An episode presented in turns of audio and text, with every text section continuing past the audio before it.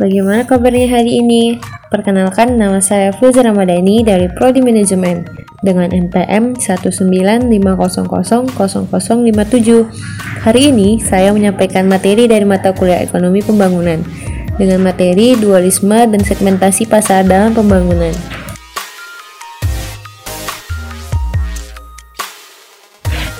Selama dasawarsa 1970-an, perdebatan utama mengenai strategi pembangunan adalah masalah pertumbuhan dan pemerataan.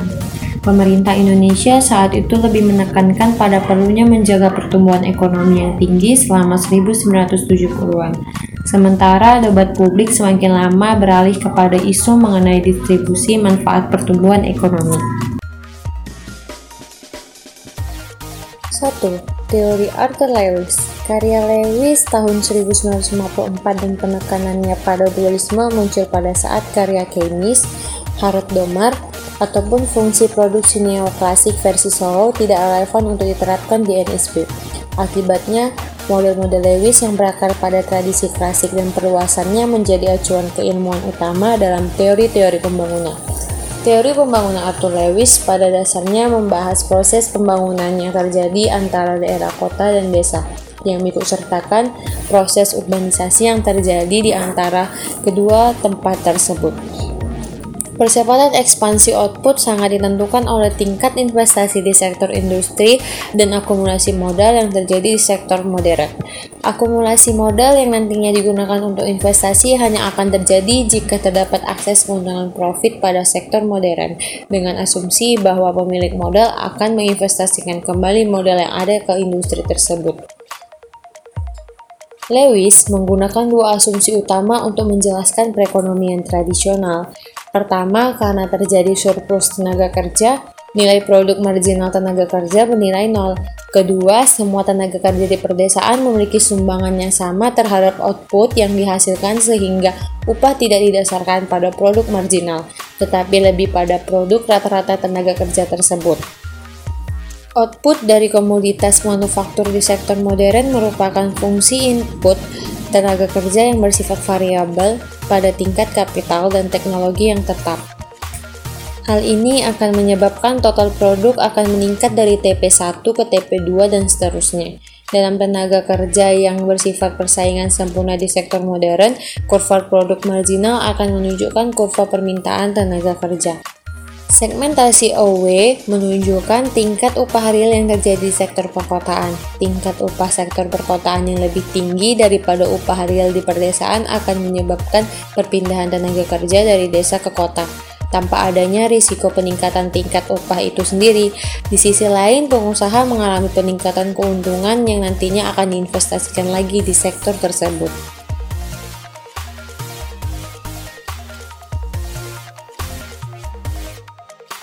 Dua, teori dualisme sosial versi Boyce.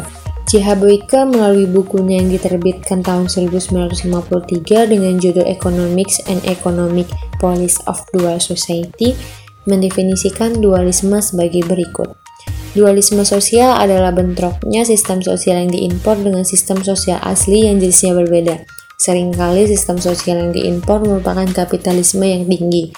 Tak dapat diragukan bahwa bentuk yang paling sering ditemukan pada dualisme sosial adalah di mana sistem kapitalisme barat yang diimpor melakukan penetrasi ke dalam masyarakat agraris prakapitalis, dan di mana sistem sosial yang asli tetap dapat bertahan dan tidak dapat mengadopsi prinsip-prinsip kapitalis dalam praktik. Boeke mendeskripsikan bahwa masyarakat semacam itu identik dengan Indonesia. Kendati demikian, ia berpendapat dualisme sosial ini tidak hanya ditemukan di Indonesia, namun juga bisa saja ditemukan di negara-negara lain di dunia. Ciri masyarakat prakapitalistis adalah menonjolnya sifat komunalisme, originalitas, produksi dalam dan untuk keluarga sendiri, tidak ada pedagang yang profesional, dan produksi serta konsumsi merupakan unit dasar keluarga bersama. Dalam negara yang mengandung ciri dualistis, ciri-ciri prakapitalisme terdapat pada sistem sosial perdesaan di negara-negara timur. Sementara itu, ciri-ciri kapitalisme paling gampang ditemui di masyarakat barat. Pilar utama dalam teori Boeke adalah karakter masyarakat prakapitalis, yang umumnya penduduk desa yang memiliki limited needs. Inilah yang menjelaskan mengapa sinyal harga ditanggapi dengan amat berbeda dengan apa yang terjadi di negara-negara barat. Teori dualisme Boeke amat populer pada pertengahan 1950-an karena menerangkan mengapa perekonomian daerah jajahan amat berbeda secara fundamental dengan perekonomian negara-negara barat yang berdasarkan mekanisme pasar. Oleh karena itu, Boeke berpendapat bahwa teori ekonomi konvensional dari barat jelas tidak dapat diterapkan di negara timur. Ia mengusulkan perlunya disusun teori dengan kerangka yang baru. Teori baru ini jelas lebih kompleks karena harus memperhitungkan kondisi dualistis dengan dua sistem sosial yang berbeda, saling mempengaruhi dan saling berbenturan. 3. Kritik terhadap teori dualisme Boeke. Meskipun banyak kritikus Belanda yang mengkaji seluruh ataupun sebagian teori Boeke bertahun-tahun sejak Perang Dunia II, boleh dikata tidak ada pemikiran yang muncul menentang Boeke. Kritik yang paling gencar terhadap teori Boeke datang dari Benjamin Higgins. Mari kita simak bagaimana kritik yang mereka lontarkan terhadap Boeke. A. Dualisme sosial versus dualisme teknologi. Pada intinya, kritik Higgins dapat dirangkum sebagai berikut. Bila seseorang ingin mengategorikan masyarakat dengan terminologi dualisme, boleh dikata tidak ada negeri yang menyamai Italia, yang memiliki perbedaan yang amat kontras antara daerah utara yang berbasis industri dan maju dengan daerah selatan yang berbasis pertanian dan stagnan. Dengan kata lain, banyak karakteristik yang disebut Boeke sebagai dualisme dan masyarakat timur ternyata juga ditemukan di negara maju barat. Kedua, beberapa fenomena yang diasosiasikan oleh Boeke sebagai masyarakat dualistik dapat diterangkan dengan memuaskan oleh teori ekonomi konvensional dan tidak memerlukan suatu teori dualisme yang khusus. Kritik Boeke tentang teori produktivitas marginal yang tidak dapat menjelaskan perbedaan sewa tanah sebenarnya telah terjawab dengan teori mengenai backward sloping curve. Ketiga, proporsi Boeke mengenai tidak mampunya sektor pertanian tradisional bersaing dengan perkebunan telah disangkal dengan fakta bahwa para perkebunan kecil yang menanam karet ternyata berhasil dalam usahanya selama masa depresi. Keempat, banyak observasi Boeke mengenai ciri khas masyarakat timur tidak konsisten dengan bukti faktualnya. Sebagai contoh, penekanan Boeke mengenai limitedness bertentangan dengan bukti-bukti adanya hasrat mengonsumsi marginal untuk membeli barang-barang konsumsi yang tinggi. Dengan demikian, menurut Higgins, banyak ciri perekonomian dan struktur sosial Indonesia dapat ditafsirkan sebagai dualisme, namun bukan dualisme sosial, tetapi dualisme teknologi, yaitu adanya perbedaan teknologi antara sektor modern dan bersifat labor saving dan sektor tradisional yang bersifat labor intensif. Sektor tradisional adalah pertanian pangan, industri rumah tangga, dan lain-lain. Dualisme teknologi ini terjadi setidaknya karena tiga faktor, yaitu kecilnya investasi di sektor modern, teknologi yang padat modal, dan pertumbuhan penduduk yang pesat. Dua faktor yang pertama menghambat penciptaan kesempatan kerja di sektor modern. 1. Kritik Mosahtli. Satli mengakui Boeke banyak mengetahui tentang kehidupan masyarakat Jawa pedesaan yang pada masa kolonial. Ia setuju dengan Boeke tentang pentingnya memahami budaya dan faktor-faktor manusia yang lain dalam mengatasi masalah pembangunan. Tema sentral yang seharusnya diangkat adalah akulturasi dan adaptasi dalam proses pembangunan sebagai konsekuensi industrialisasi dan introduksi budaya kota. 2. Kritik Meki. Meki menentang dualisme yang mengontraskan perkebunan besar yang dinamis dan rasional dengan petani kecil yang lemah dan stagnan. Ia menunjukkan bahwa para petani kecil yang disebut Boeke sebagai sektor subsisten prakapitalis ternyata tumbuh pesat dan dinamis pada dekade 1920-an. Terbukti dari ekspor produksi pertanian tradisional yang melonjak dari F. Dengan demikian, Boeke agaknya tidak memperhatikan fakta bahwa produksi tanaman ekspor dan tanaman konsumsi dalam negeri telah menjadi bagian yang penting dari sosok ekonomi pada saat ia memformulasikan teorinya. Beberapa peneliti lain seperti Gers, Van der Koff, dan Funivall memberikan gambaran pentingnya perkembangan tanaman keras yang diproduksi oleh para petani kecil dan adanya perubahan dinamis dalam pola interaksi antara sektor perkebunan Belanda dan para petani Jawa. Namun, polaristis seperti yang digambarkan oleh Boeke menjadi semakin kabur karena tren ini berlanjut. Situasi kontras antara sektor perkebunan modern dan sektor prakapitalistis kecil makin lama makin hilang. Meki juga mencatat bahwa perbincangan mengenai dualisme sosial dapat dengan mudah bergeser menjadi polarisasi etnik dalam masyarakat antara pribumi versus Cina ataupun antara orang Indonesia versus orang asing. Dalam Kazanah Politik Indonesia, dualisme sering dipertentangkan dengan persatuan. 4. Dualisme ataukah segmentasi pasar. Studi yang lain yang dilakukan oleh Chris Manning, Hal Hill, Rose McLeod, dan Howard Dick menunjukkan bahwa struktur ekonomi Indonesia bukan dualisme, melainkan mengandung banyak segmentasi pasar. Berdasarkan penelitian mereka yang mendalam untuk disertai dokter, keempat pakar ini menunjukkan bahwa segmentasi pasar merupakan hal yang wajar dan banyak diakibatkan karena diperkenalkannya teknologi baru dalam proses pertumbuhan ekonomi. Mari kita simak lebih dalam masing-masing pemikiran para pakar dari Australia ini. A. Dualisme teknologi di industri tekstil. Studi Hill agaknya lebih condong mendukung adanya dualisme teknologi, bukan dualisme sosial yang dilontarkan oleh Higgins. Hill menunjukkan relevansi konsep dualisme teknologi dalam industri tenun Indonesia. Kendati demikian, ia mengkritik teori dualisme teknologi karena fakta berikut. 1. Sejumlah teknik produksi yang efisien terdapat di banyak industri. 2. Pembedaan perlu dilakukan antara proses produksi inti dengan aktivitas periferi seperti pengemasan dan transportasi. 3. Ruang lingkup kapital stretching dengan adanya penggunaan mesin dan pola subkontrak kepada perusahaan kecil perlu dipertimbangkan. Pengamatan Hill menunjukkan bahwa konsep dualisme teknologi kurang tepat diterapkan dalam kasus industri tenun Indonesia. Dia melihat tidak hanya terdapat dua teknik produksi yang terjadi, namun ada berbagai macam teknik. Kendati demikian, dualisme teknologi memiliki relevansi untuk industri permintalan Indonesia. Karena adanya perbedaan yang kontras antar industri permintalan dan tenun, akan menyesatkan bila menganggap industri tekstil sebagai industri yang homogen.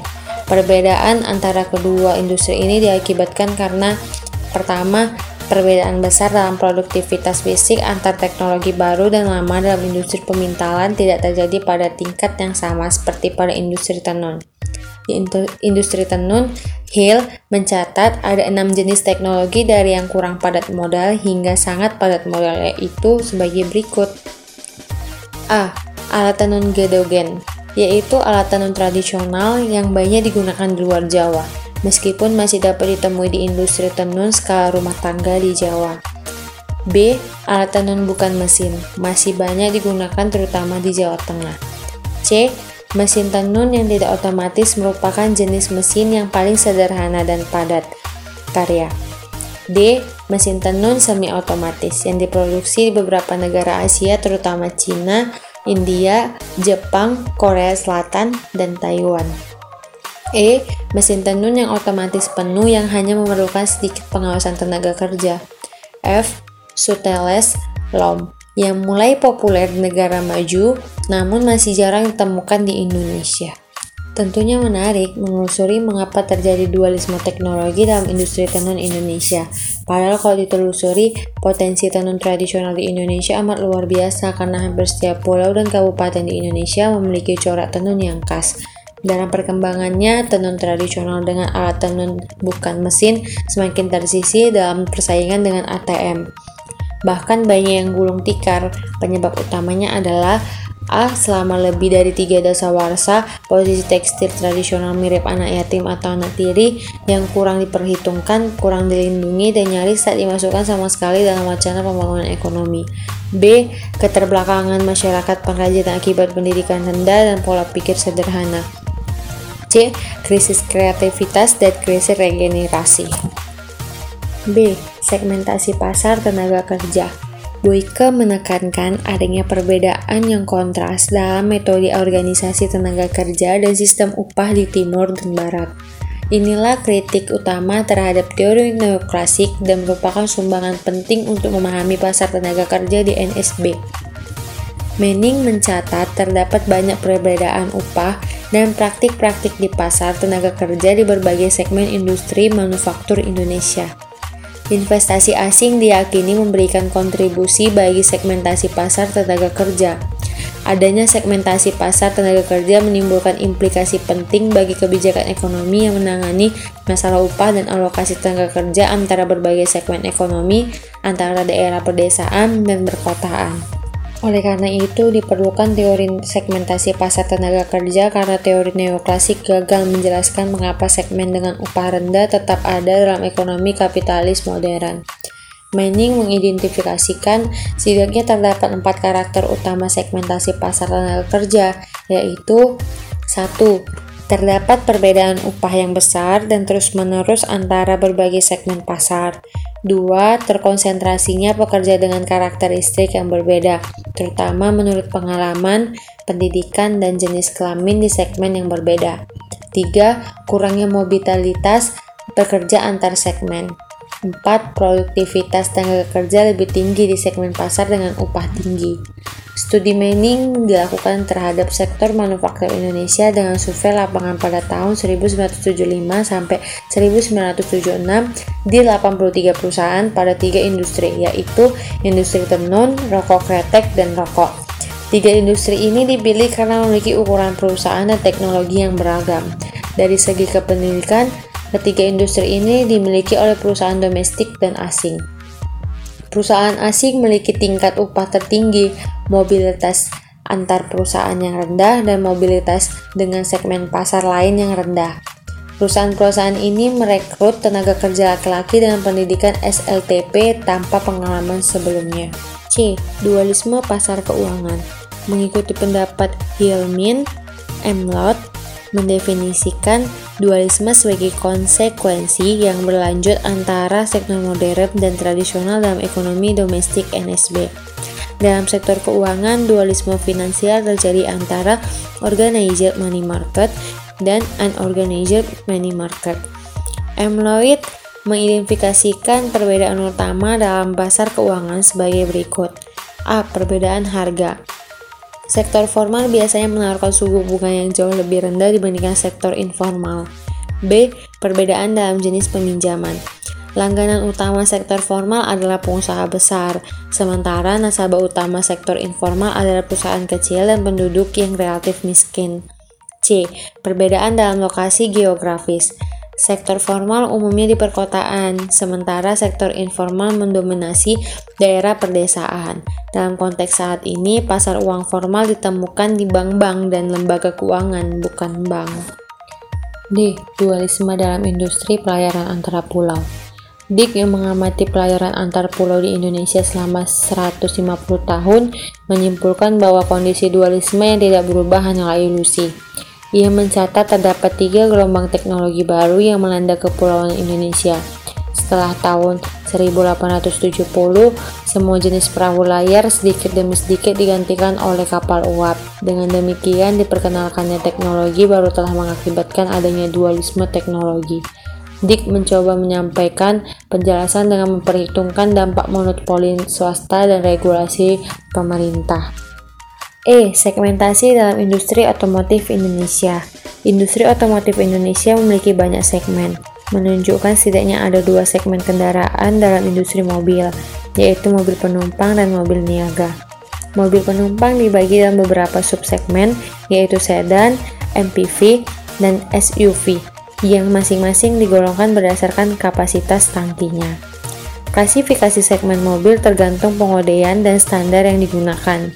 Pengodean industri mobil berdasarkan International Standard Industrial Classification Butir 3843 menjelaskan bahwa industri otomotif mencakup 3 kegiatan produksi, yaitu produksi mobil penumpang, kendaraan niaga, serta bagian dan komponen yang digunakan dalam perakitan akhir kendaraan bermotor.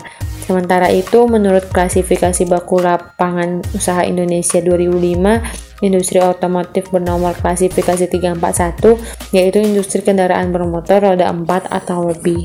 Contoh industri otomotif Indonesia menunjukkan bahwa dari total penjualan 534.000 unit mobil pada tahun 2005, pangsa terbesar adalah mobil 4x2 medium dan ke atas dengan presentasi sebesar 33,5%. Ini diikuti oleh mobil 4x2 rendah sebesar 27,7% dan pickup sebesar 19,5%. Pada tahun 2006, merek yang paling laris di Indonesia adalah Toyota Kijang dengan persentase sebesar 15,8%. Kemudian diikuti oleh Toyota Avanza sebesar 15,1% dan Futura sebesar 6,9%. Dari total tersebut, sebesar 36,9% penjualan disumbang oleh mobil dari grup bisnis Toyota Astra. Bagaimanakah pangsa TAM dalam segmen mobil sedan? Memperlihatkan adanya tren kenaikan pangsa pasar TAM untuk segmen sedan selama Januari 1999 hingga Agustus 2005, meskipun ada fluktuasi dari waktu ke waktu. Pangsa pasar TAM per tahun yang menunjukkan pangsa pasar tiap tahun mengalami kecenderungan meningkat. Kendati pada tahun 2003 pangsa TAM turun menjadi 39,8%, pada tahun 2004-2005 meningkat menjadi di atas 44%. Pada tahun 1999 bahwa pada kedua kelas ini didominasi oleh sedan model Corolla, yaitu sebesar 83% dari total pangsa pasar Toyota.